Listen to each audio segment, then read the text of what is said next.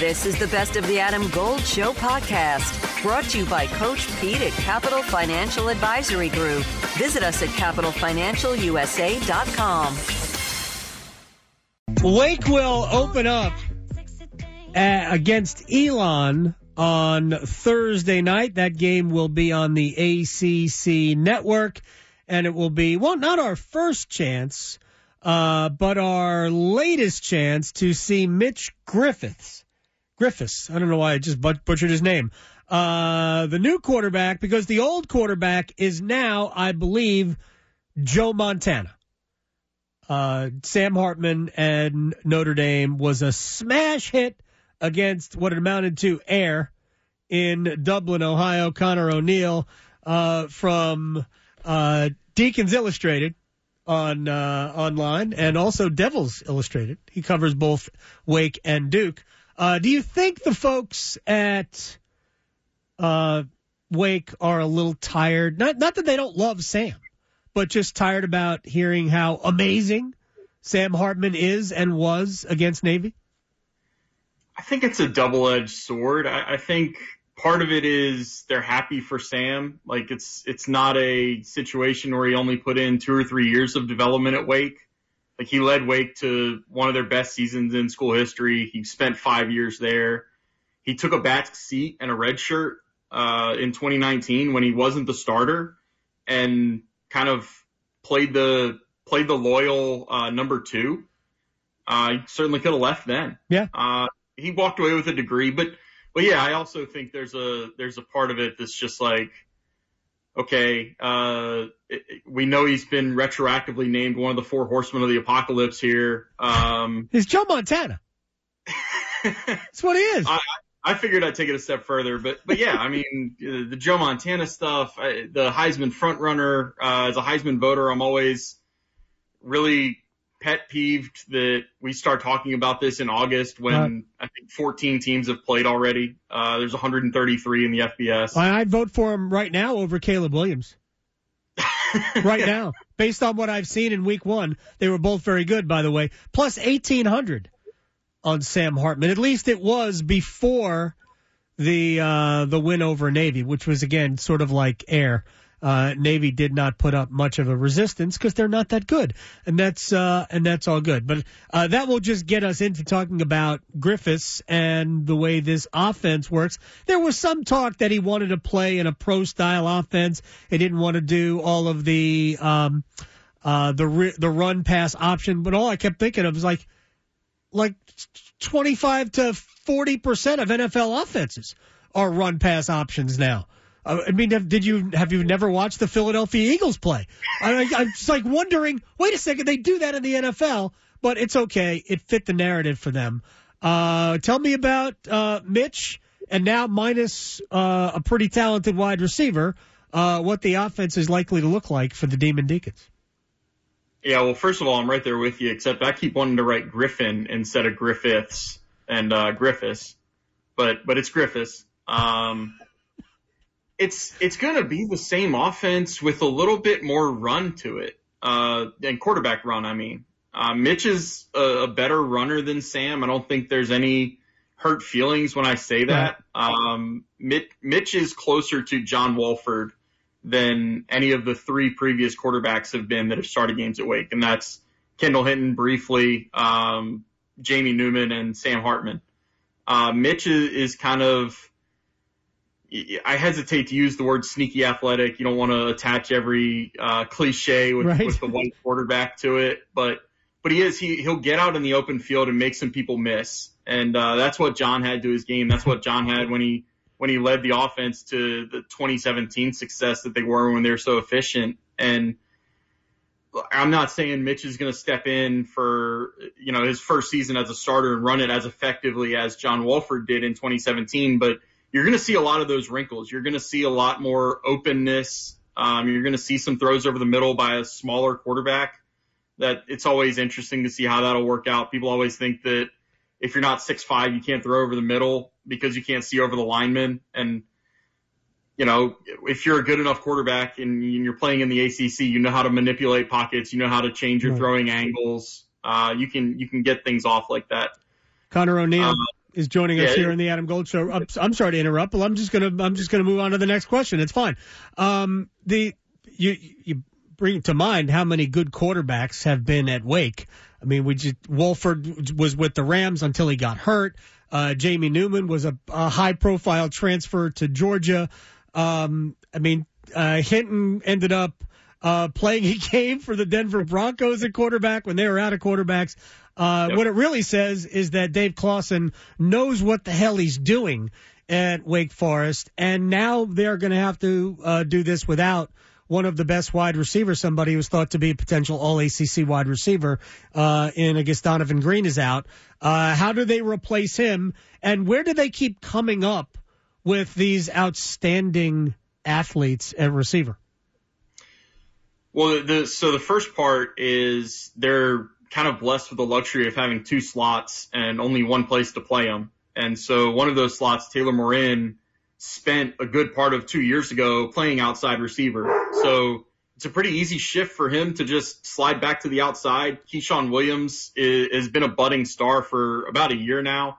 He's going to get a chance to, to start games. He's been playing about 50% of the reps anyway. Um, they they will not miss much of a beat. I don't mean that to sound like they're not going to miss Donavon Greene, but if you're looking at one position on this roster where you could say, okay, let's pluck a starter out and he's going to be gone, receiver is probably the first place you look. Like they have the depth there, and and getting into the second part of your question. I mean, it's it's the development of Kevin Higgins, who's no longer the receivers coach, but all these guys he's recruited um, he's now the general manager of the team.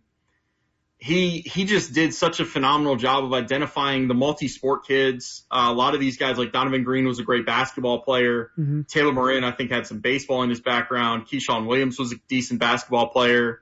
Jahmal Banks was could have been a Division One basketball player uh, at a mid-major. So you find these guys with it that have the athleticism and maybe haven't focused on football for the entirety of their athletic career you get them into the program and get them dialed in on football. That's how you come up with these guys that are in the second and third year in the program that have breakout seasons. Conor O'Neill is joining us here on the Adam Gold Show. Covers Wake Forest, also covers Duke. We'll hit, we'll hit Duke before we get out of here.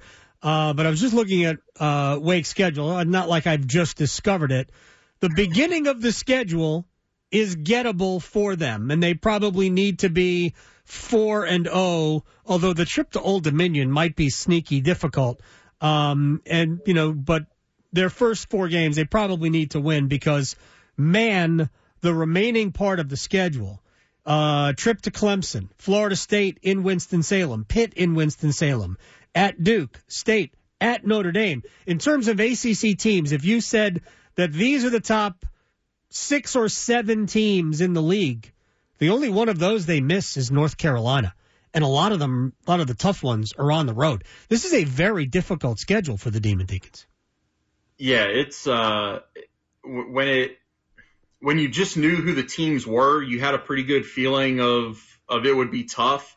And then when you see the breakdown of having all four of the first games in September and, and I guess one in August technically, and then everything else shifted to the back two thirds, you're like, oh man, that's that's grueling. They don't have a break there. Um, maybe that trip to Syracuse to end it all, but by then, you know, strange things happen in the whatever it's called dome, and yeah, it's it's not a schedule that's set up very easy.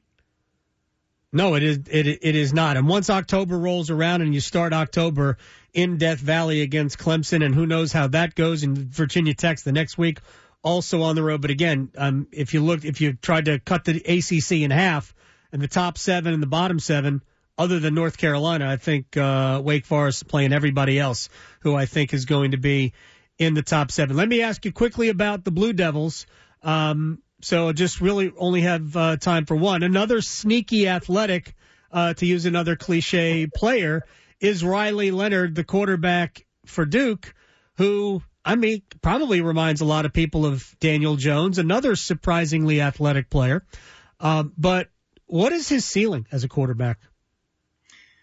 Adam Golden Studio with my man, Coach Pete D'Arruda, Capital Financial Advisory Group. Financial advice industry can be overwhelming for a lot of people. Is there a way to be sure you're getting the best service when you don't know? Yeah, Adam, it's not just if you gave the money to a planning team and, they did good the first year. I mean, anyone can do good for one year, but it's a track record and it's a long term accounts that are very important. We call that a financial fill up strategy, Adam, and that gives you lifetime income you can never outlive. We'll put together for you, the listener, your very own total retirement plan if you call right now. Call and claim your comprehensive review with Coach Pete and the team, 888 843 0013, or text Adam to 600 700. Adam Gold is a paid spokesman. Investment advisory services offered by Capital Financial Advisory Group, a North Carolina registered investment advisor.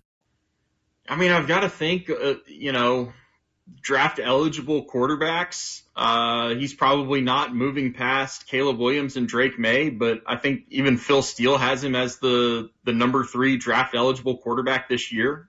Um, I don't necessarily know that means he's out the door. Uh, that's not the kind of guy Riley is. I think he'll evaluate that at some point in you know November or December. But yeah, man, it, it's I've I've said all along, you know, hypotheticals are for losers, but if you go and put Josh Downs on his roster last year, I think we talk about Riley in the same ways that we talk about Drake in the season that he had. Um, that's that's really how highly I think of him, uh, how dangerous he is as a quarterback. Uh, I, I think all the anonymous uh, Twitter accounts have finally come around on stopping the do you know how underrated Riley Leonard is? He's the most underrated quarterback in the country. I finally stopped seeing those because everybody's talked about him for the last right. month or so. so yeah, it, it, the the ceiling is, you know, I'm I'm not going to say it, but the ceiling is high. Yeah. I mean, he could be. Look, it, it's possible that when we get to the end of all this, he might, he could end up being the best best quarterback in the ACC. And I'm not taking anything away from how good Drake Maye is, how good uh, Jordan Travis is. I, I mean, I agree. I think Leonard is dynamite if they can protect him. He's got some good receivers. The offense looks good. I mean, Duke's gonna have to win a bunch of games too. Uh, and their schedule, if you think Wake's schedule's hard, where do you get a load of Duke's schedule? Conor O'Neill on Twitter at Conor O'Neill underscore DI for Deacons Illustrated and uh, Devils Illustrated, I guess. Uh, appreciate your time, man. I'll talk to you soon. Thanks, Adam. Appreciate it. You got it. Did you know that your unused medications could end up in the wrong hands? It's important to keep your medication secure in a locked location, such as a locking box or locking cabinet. When it's time to dispose of them, safety and properly dispose of old, expired, or unused meds by using an at home disposal product or a medication disposal box in your community. Don't miss out on medication take back events happening near you. Don't let anyone take what's yours. Lock your meds. Be aware. Don't share. Learn more at lockyourmeds.org/nc.